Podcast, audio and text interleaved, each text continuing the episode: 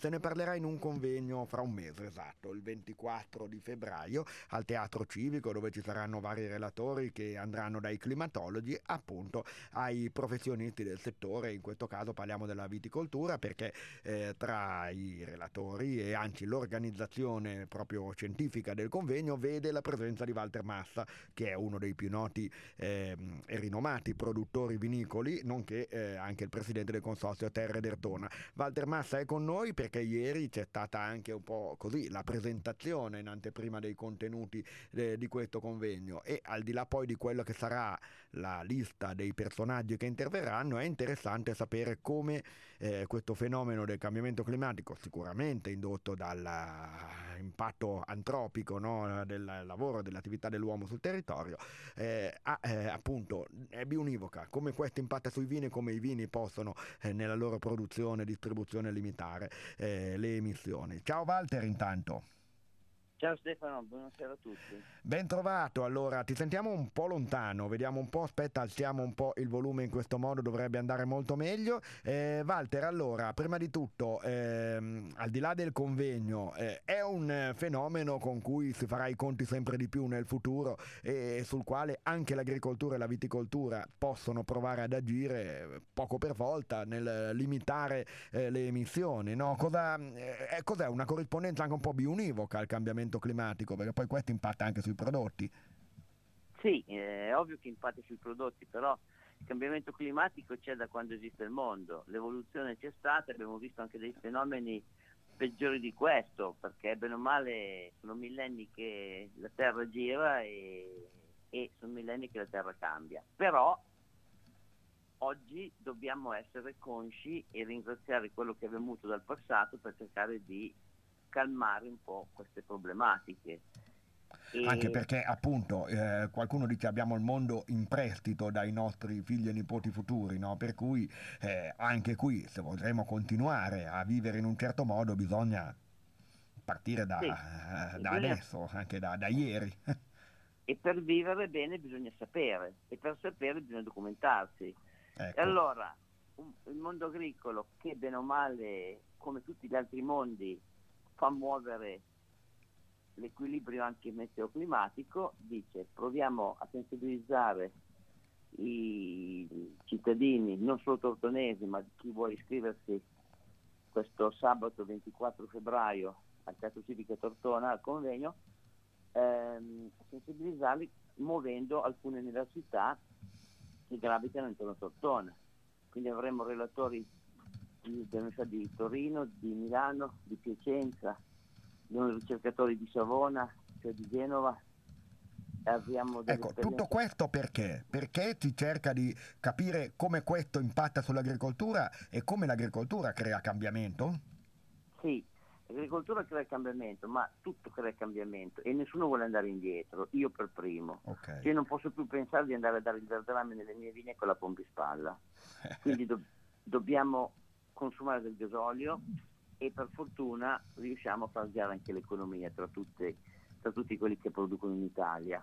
Però se noi conosciamo, stasera stessa al bar possiamo almeno buttare lì qualche stupidaggine in meno o approfondire qualche tema in più, mm. perché eh, le tematiche ci sono, i problemi ci sono e ripeto, nessuno vuole andare indietro. Io l'aria condizionata non ci rinuncio, e nessuno ci rinuncia, Ovvio. men che meno i malati. Certo. Vabbè, eh, certo, poi ci possono fare delle altre, eh, per, per, esempio il, ehm, l, la DOC tortonese ha già in essere qualche idea almeno per eh, limitare un po' la CO2 nelle emissioni, no? Sì, sono, sono tutte quelle piccole cose che danno, fanno me, almeno vedere la, la buona volontà, che è già un bel passo per la buona volontà il, il, il, vino si consuma sempre di più in bottiglie a perdere e è stupido mettere il vino in bottiglie molto pesanti. Noi abbiamo limitato il peso di ogni bottiglia di Dertona in futuro proprio per evitare degli sprechi e delle inutili posizioni di rendita che, che non, non hanno senso.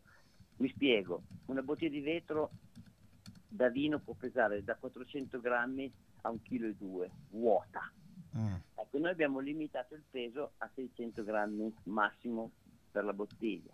Per quanto riguarda la mia azienda, utilizza bottiglie da circa mezzo chilo, proprio anche per risparmiare quattro soldi, perché è inutile buttare nella spazzatura dei soldi.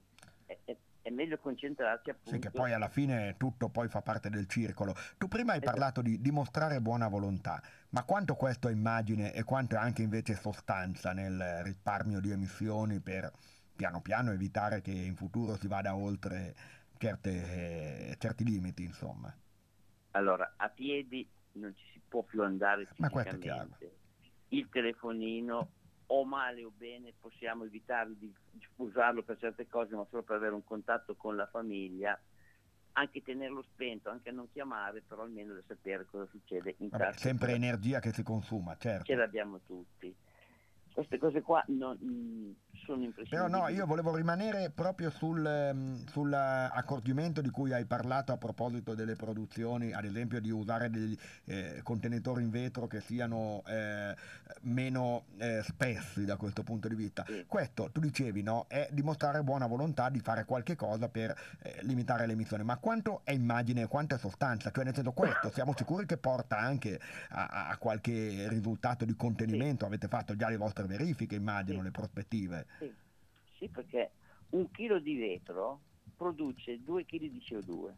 Quindi io più, meno vetro utilizzo, meno CO2 contribuisco a mettere nell'ambiente. Ma non è finita lì.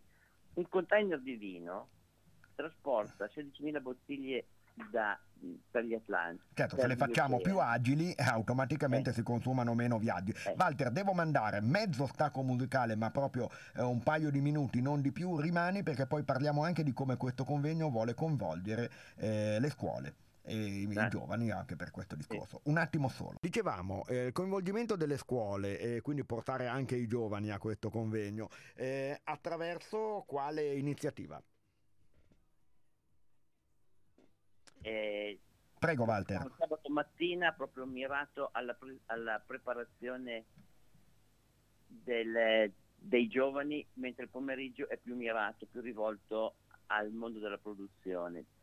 E ci sono dei crediti formativi, sono previsti crediti formativi a chi partecipa a questo convegno proprio per cercare di, di dimostrare di contribuire a far crescere culturalmente e a portare avanti le, le, le tematiche eh, di, questi, di, questi, problemi mm. e, e, quindi far ragionare tra tutti poi cercare di, di, di, Ecco, la proposta è quella di elaborare un'idea da quello che sì. uscirà da questo convegno, no? Sì, poi i giovani potranno anche in base ai temi trattati e quelli che riescono a entrare più nella loro eh, a interessarli di più, a intrigarli di più, possono sviluppare una tesina che verrà poi valutata dai 18 relatori di questo convegno e verranno dati delle, delle borse di studio.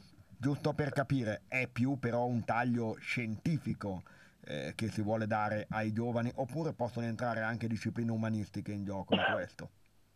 Ma guarda, il clima interessa tutto. È tutto. ovvio che eh, noi non pensiamo di, porta- di, di formare dei meteorologi, o, però insomma i giovani devono essere motivati e se si appassionano funzionano come delle bombe. Ma credo anche Walter che mh, mm, tu hai anche in eh, famiglia, no? anche persone eh, di queste nuove generazioni abbiano molta più sensibilità di noi forse delle generazioni sì. precedenti a questo tema. Sento i giovani molto impegnati e molto attivi su questo, quindi sarà un buon segno.